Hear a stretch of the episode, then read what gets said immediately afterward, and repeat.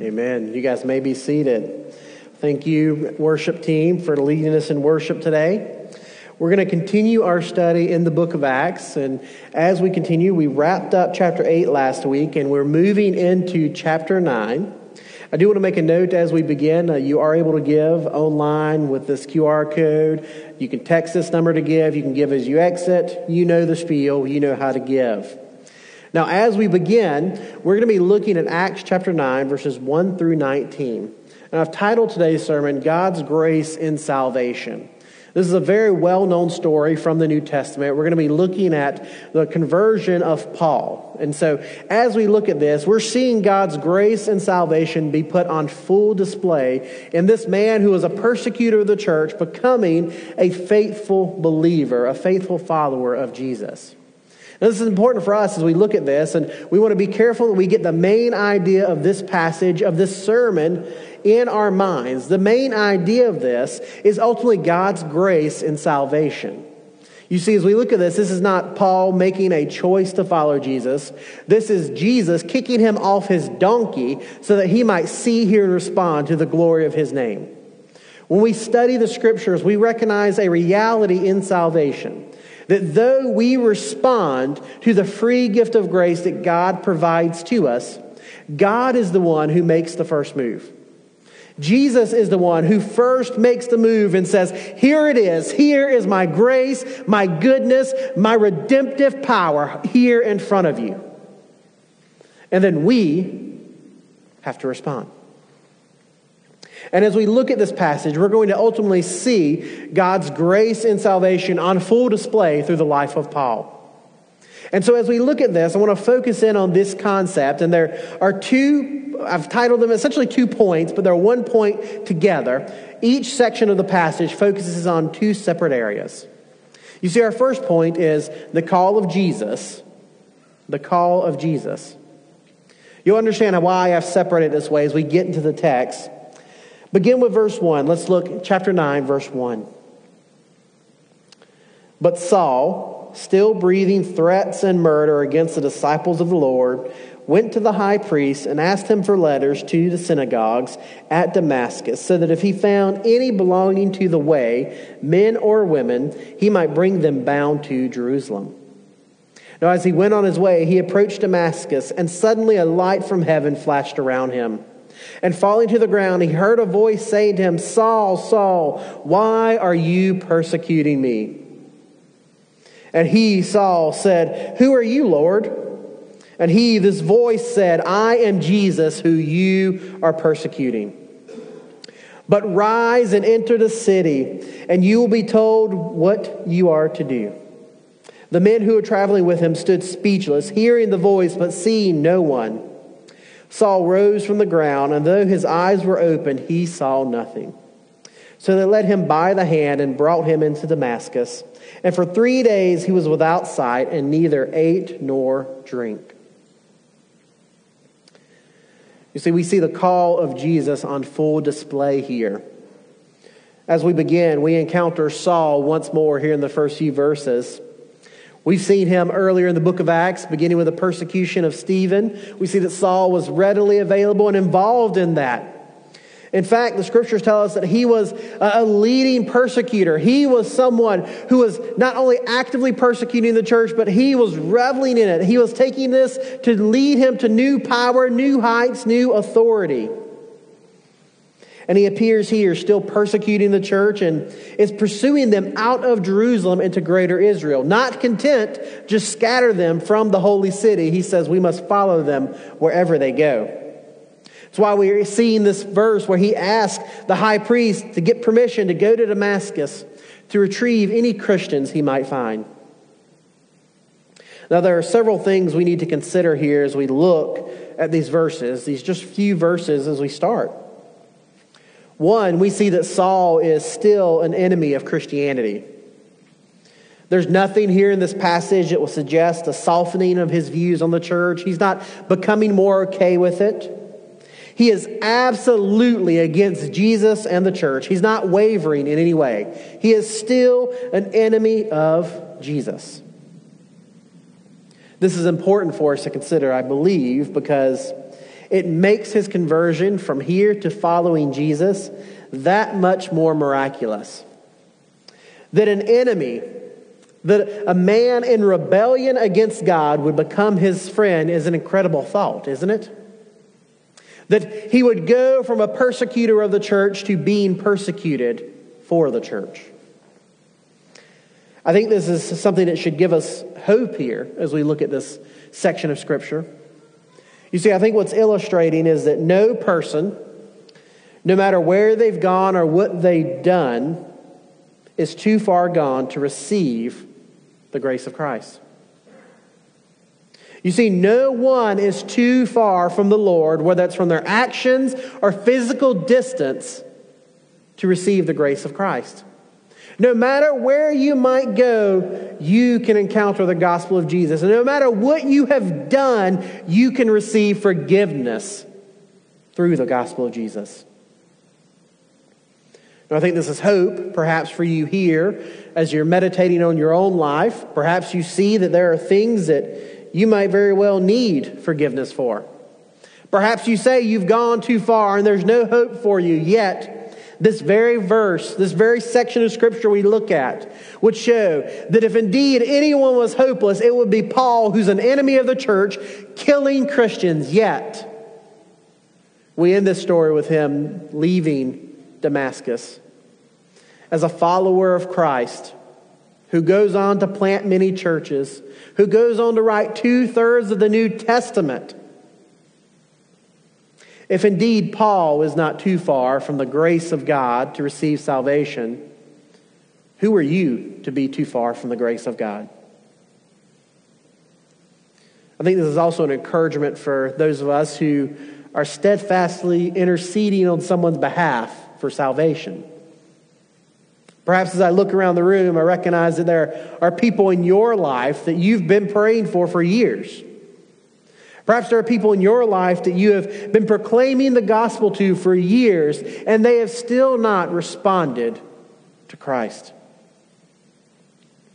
You see, I think this gives us hope because what it shows us here is that no matter where they are, until they draw their last breath, they are not too far from the grace of God. Because indeed, if anyone is too far from the grace of God, if there's no hope for someone to be saved, it would be Paul. Yet, God, in His goodness and His grace, saves the chief of sinners, as Paul describes himself. You see, I believe we have hope from this passage. Now, as we look at this, we see that he's referred to as Saul, and we recognize that later on he's referred to as Paul, and there's a little confusion about what's happening there, and, I felt it necessary to address it just so that we can be good biblical scholars as we're studying this. Some would suggest, as we look at this, that Saul had his name changed to Paul by Jesus during this encounter. And that's an idea that some people get from the Old Testament, as God is very commonly changing the names of people in the Old Testament, right? When He makes a covenant with people, their names are changed. So we see Abram go to Abraham, right? I mean, that's a long list. We can find the Old Testament of this happening. Yet, in this section of Scripture, and indeed throughout the entire New Testament, we see no evidence that Paul had his name changed. We see zero evidence that there was a name change being put on display here. You see, we recognize as we study the scriptures and we know about Paul's history, because you write two thirds of the New Testament, we learn a little bit about who you are. Saul, who's also known as Paul, is from Tarsus. This is a Greek city with a very strong Hebrew population. We know Saul is indeed a Hebrew of the tribe of Benjamin. He tells us that in Romans 11. But we also know from his passages, his writing, that he's Greek educated. That means he's educated within Greek rhetoric. Now, why is that important? Well, what this means is that he already had a Greek name, Paul, that he was commonly using. Now, why is this important? Why is he called Saul here and throughout rest of Acts and in the rest of the New Testament is he called Paul? Well, I think we have to understand that Luke's trying to make a theological point here as he's using the word Saul. By the time Luke is writing this, everyone knows of Paul. They know the things he's done. They're reading his letters. They've heard of the churches he's planted. They've heard of all the grace that he's done. Yet in this, I believe Luke is using Saul right now to show this focus, this transition from the church being just a Jewish body to being one that is multicultural, that is blending in these Gentiles, these Greeks, these other cultures that are being brought into the body. He transitions to using Paul throughout most of the rest of the book of Acts to display this call to reach Gentiles. You see, Luke's not just casually writing this and trying to make confusion happen. Remember, we study the Bible, we can understand this. But Luke is trying to make a theological point. He's trying to show the expansion of the gospel going from just a Hebrew faith to one that is a faith for all men, women, and children that walk this earth. Now, regardless of what you want to call them, Saul, Paul, or hey, you, whatever works. But as we're looking this, we see that Jesus has plans for Saul here, right? Saul's continuing to Damascus in the story, and in the middle of the day, there's this bright light from heaven shining down upon him and this caravan. We have Jesus speak to him in a very formal way. He uses this usage of the double name Saul, Saul, why are you persecuting me? And he's drawing his attention. Now, if it's not enough that he's got this blinding light in front of him, and now he's using his formal language of, hey, you, pay attention.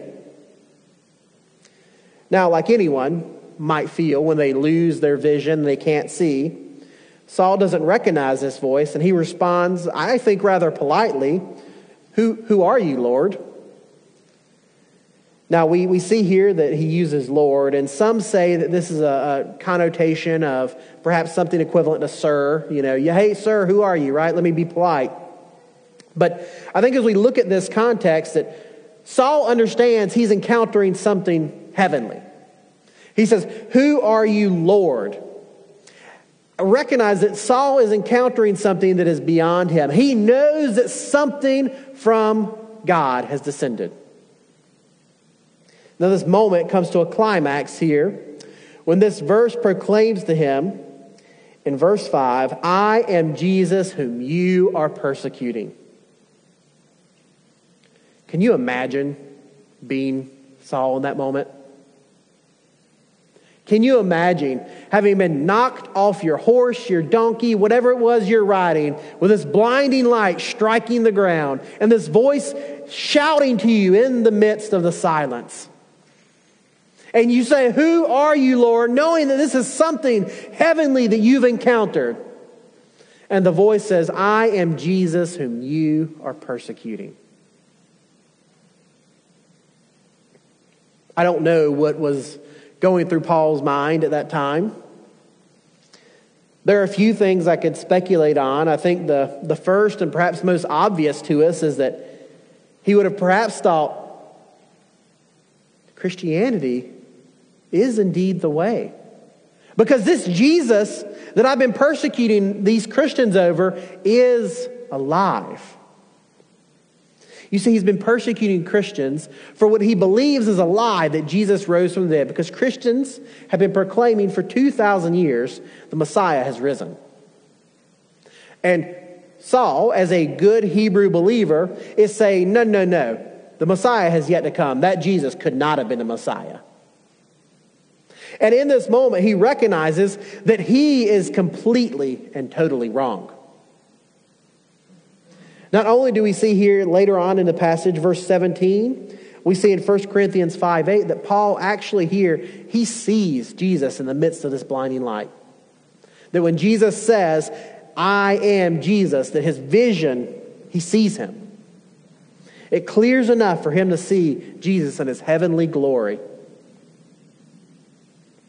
So he's looking full on the face of Jesus, his wonderful face. And what does he encounter?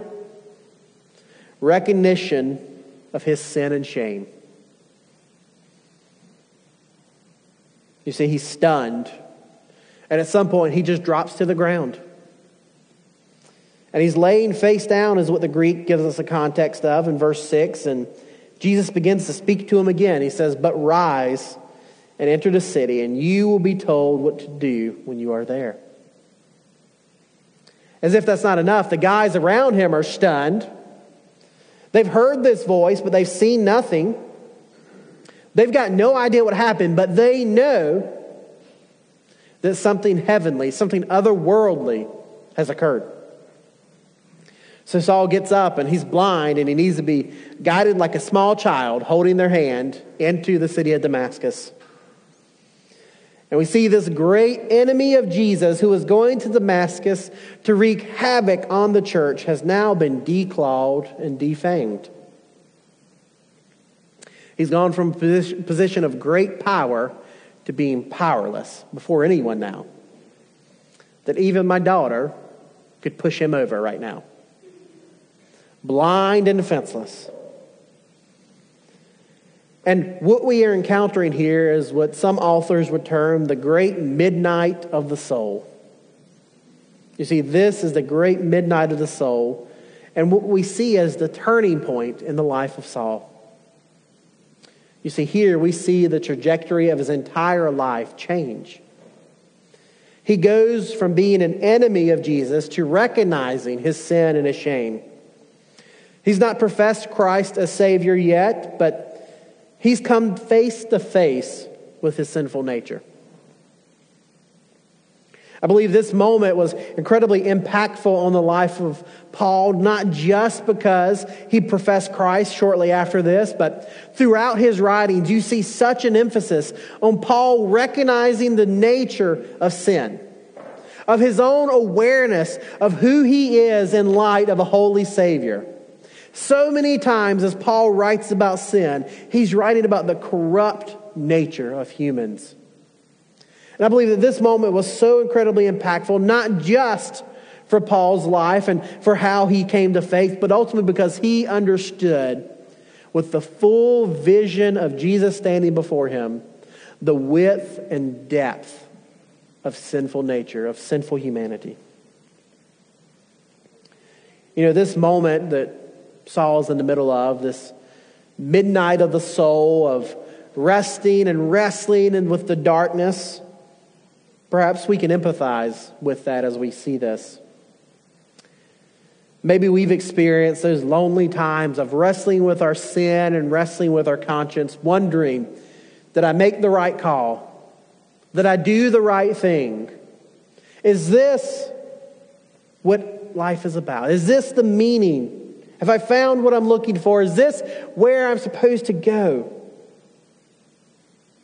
And we recognize in those times, just like Paul writes in Romans 7:18, that nothing good lives in me. We rest in that and we recognize that we are sinful creatures who are in need of a Savior. Even in the middle of the darkness, the beautiful light of Christ does not leave us dwelling there in our lostness and in the dark. You see, He pursues us and He calls us to Himself. He seeks sinners out, always making the first move to reach people far from Him. It's why we see verses like, For the Son of Man came to seek and save the lost. It's why when you read John 3:16, you can't stop at John 3:16. You've got to read John 3:17. Why? For the Son of Man did not come into the world to condemn it, but to save it. This is the gospel message, just the hope that we have in the midst of the darkness. Now we see Saul's story continue in the following verses. My hope and prayer is that what you'll see is a continuation of your own story as well, that you're not still trapped in that darkness waiting for someone to rescue you. You see, in this second section, we see that this is a call to forgiveness. If you cumulatively take our points here, the call of Jesus is a call to forgiveness. We see that being put on full display here, not only through the forgiveness he offers to Saul, but through the forgiveness that other Christians will offer to Saul. So, here in verse 10, we enter into a few verses where we'll see a man named Ananias. Verse 10 reads Now there was a disciple at Damascus named Ananias. The Lord said to him in a vision, Ananias. And he said, Here I am, Lord. And the Lord said to him, Rise and go to the street called Straight, and at the house of Judas look for a man of Tarsus named Saul, for behold, he is praying. He has seen in the vision a man named Ananias come in and lay his hands on him so that he might regain his sight. But Ananias answered, Lord, I have heard from many about this man, how evil he has done to your saints in Jerusalem. And here he has authority from the chief priest to bind all who call upon your name. But the Lord said to him, Go, for he is a chosen instrument of mine to carry my name before the Gentiles and kings and the children of Israel. For I will show him how much he must suffer for the sake of my name. So Ananias departed and entered the house. And laying his hands on him, he said, Brother Saul, the Lord Jesus, who appeared to you on the road by which you, have, you came, has sent me so that you might regain your sight and be filled with the Holy Spirit.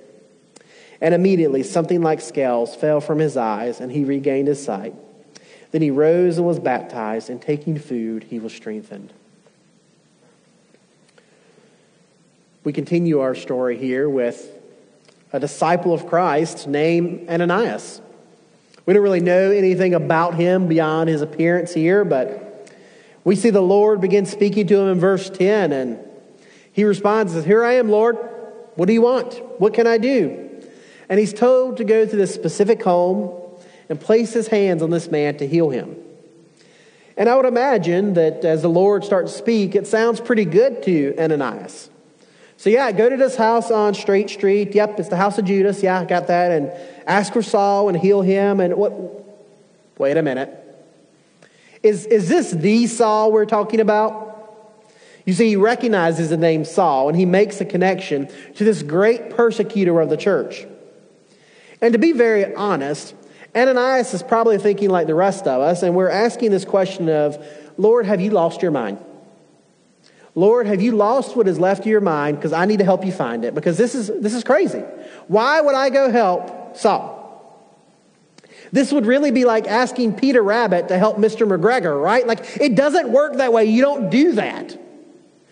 Yet, Ananias is here looking up at the ceiling. Do you have any better ideas than this? Because this is a bad one, boss. Like, this is not something we should do. And in the midst of his complaints, in the midst of his frustration, in the midst of his questioning before God, the Lord is persistent and he commands Ananias to go yet again. You see his words here in verses 15 and 16. He says, Saul has been chosen, has been chosen by God to be an instrument in the hands of the Redeemer. John Polhill, a pastor and commentator, writes on this verse that the one who was once the church's most vehement persecutor would now be the one who would willingly accept persecution for the sake of the name of Jesus. You see, this is a central portion of the passage today. An enemy has been redeemed that is now being sent out as an ambassador of Christ. What a miraculous thing to see. Now, perhaps this is compelling to Ananias because he gets up and he goes to the house that Saul's in in verses 17 through 19. And I find it so significant that he begins what is recorded here with saying, Brother Saul. Brother Saul. I want to be clear that this isn't just a casual phrase because as we recognize studying the scriptures, Luke, as he's writing this, is writing what happened, but he's also writing things for a specific focus. He wants us to see some things. We see Ananias do something that I think is more miraculous than even the miracle that comes after this. You see, Ananias offers forgiveness. You see, when he says, Brother Saul, he's treating him as a fellow disciple, one who has been made new. He's offering forgiveness and reconciliation between two men when the world would justify his hostility and fear. The world will tell him, You have a right to hold a grudge, Ananias. You have right to fear this man because he is evil. There is no hope. He will kill you as quickly as he can. You need to hold a grudge. You need to protect yourself and watch out for him. Yet Ananias calls him brother. You see, what we have on display here is not just the free gift of grace, of salvation, of forgiveness that comes from Jesus to a man, though that is fully on display. We also see how reconciling ourselves with God allows us to be reconciled with our fellow man. That the only way we're going to see unity be put on display in this world is first if we reconcile ourselves with God Himself.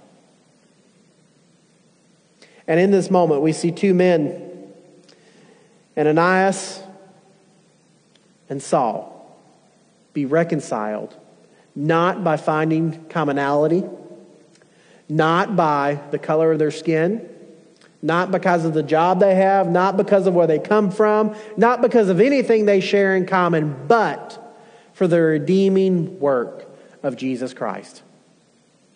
And in fact, if they had not experienced that redeeming work of Jesus Christ, there would be no reconciliation between them. And so Ananias says, Brother Saul, offering forgiveness, I have come to see you healed. I have been sent so that you might regain your sight and be filled with the Holy Spirit. So he lays his hands on him as the Lord told him to do. And suddenly Saul can see again. Saul then, it seems, immediately goes and is baptized in obedience to the Lord. And the book of Acts connects this idea of being filled with the Holy Spirit with conversion and baptism. And we recognize fully that the Spirit of God dwells in the life of a believer when they trust in Jesus, also known as when you experience a conversion, when you trust in Jesus, repent of your sin, that salvation moment, that is when the Spirit dwells inside of you. And the book of Acts seems to connect this idea of baptism occurring very quickly after conversion, which is why they're usually linked together here. And what they're pointing out is this idea of being filled by the Holy Spirit comes not because someone laid hands on you, not because of baptism, but because you trusted in Jesus as your Lord and Savior. That when you trust in Jesus as your Lord and Savior, then you are filled with the Spirit and you have the ability to choose to not sin. You have the ability to read the scriptures and understand them. You have the ability to go before the Lord and speak to Him. Now, this passage ends with the focus on Saul's conversion being complete here. Once he was an enemy, now he is a friend. He's been fully redeemed by Jesus to become a crucial part of his plan to reach the world. We see that Saul goes on to plant many churches across the known world. He takes several missionary journeys to plant churches. That what he's trying to do is see people who are far from God reached with the gospel of Jesus. That's why so much of our effort is spent on missions and giving to church plants and missionaries. Because the greatest, quickest, easiest way to reach people who are far from God is to plant a church. Statistically, in Charleston, we need, on average, for every church we have, we need a dozen more churches to just reach the current population today in Charleston. So, for every church you see on the street, we need a dozen more churches just like them to reach the current population of Charleston. But Charleston's still growing, right? Because 40 people a day move to Charleston.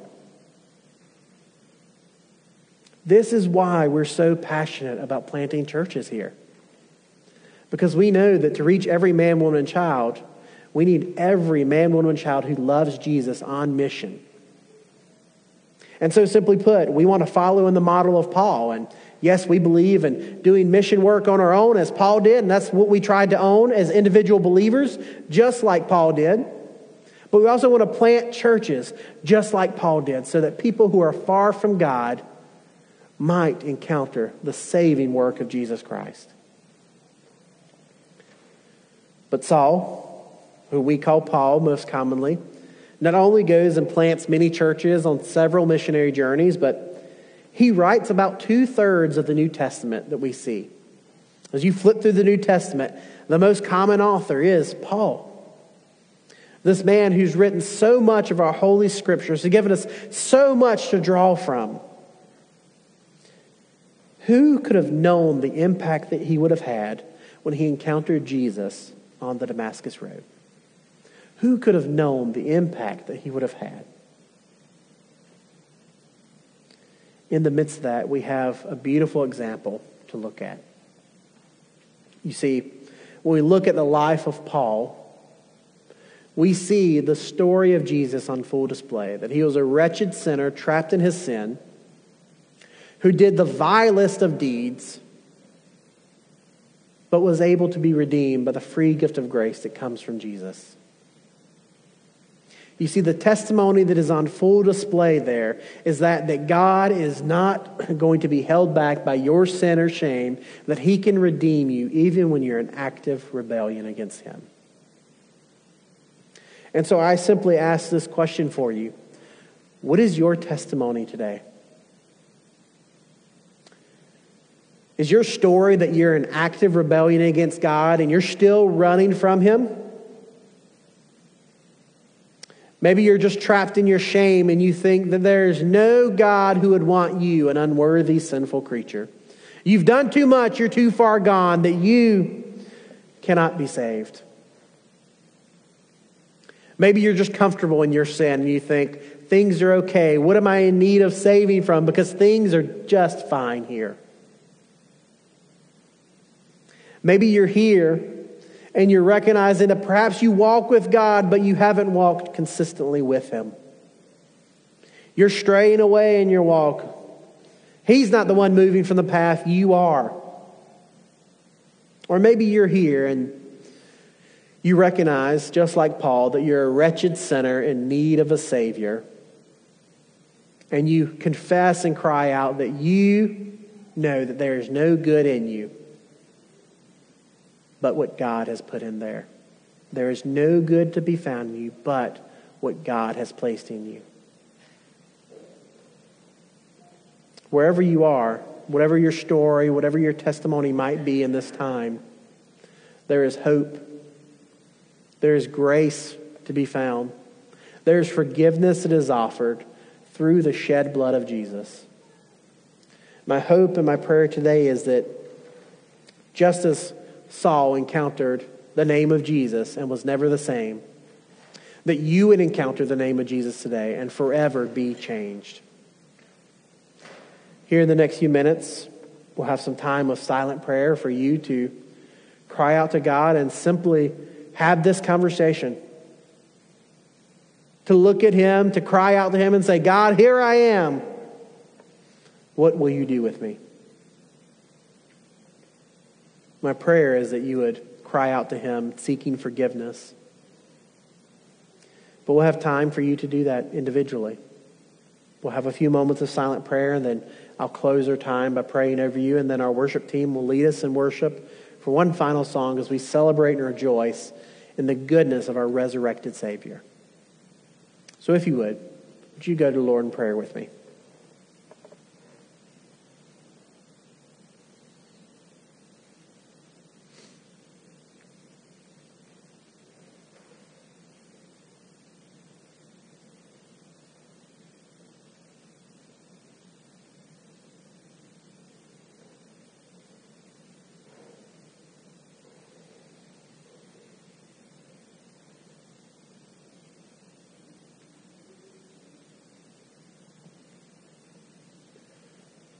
Father, we come to you in different places, in need of different things from you, Lord.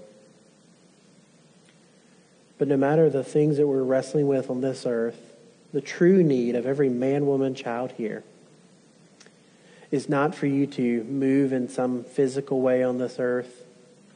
It is not for you to give us the things that we desire. It is not for you to give us a pat on the head, whatever it may be that we want right now, Lord But what we truly need is your grace and mercy.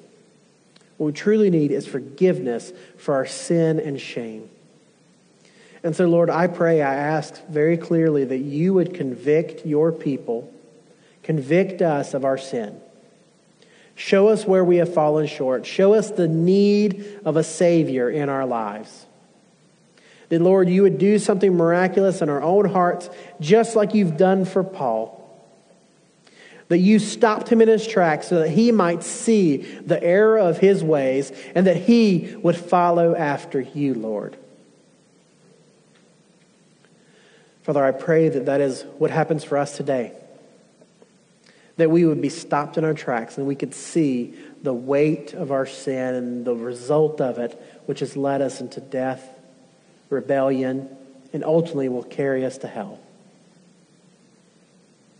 But in the midst of that darkness, in the midst of that story, there is a beautiful light that is shining. This light of the world whose name is Jesus.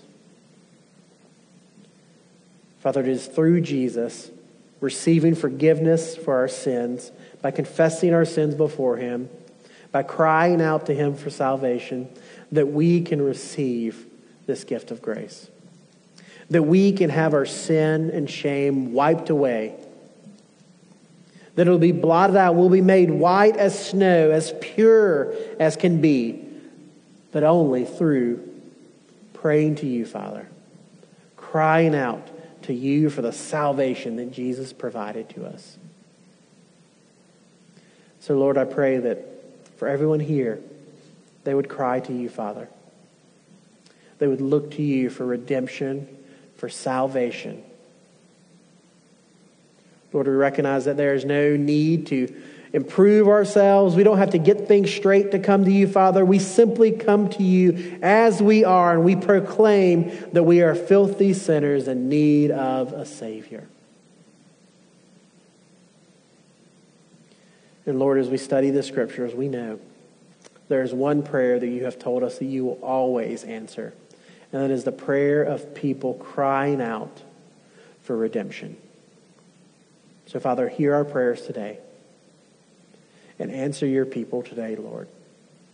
We pray these things in the name of Jesus. Amen.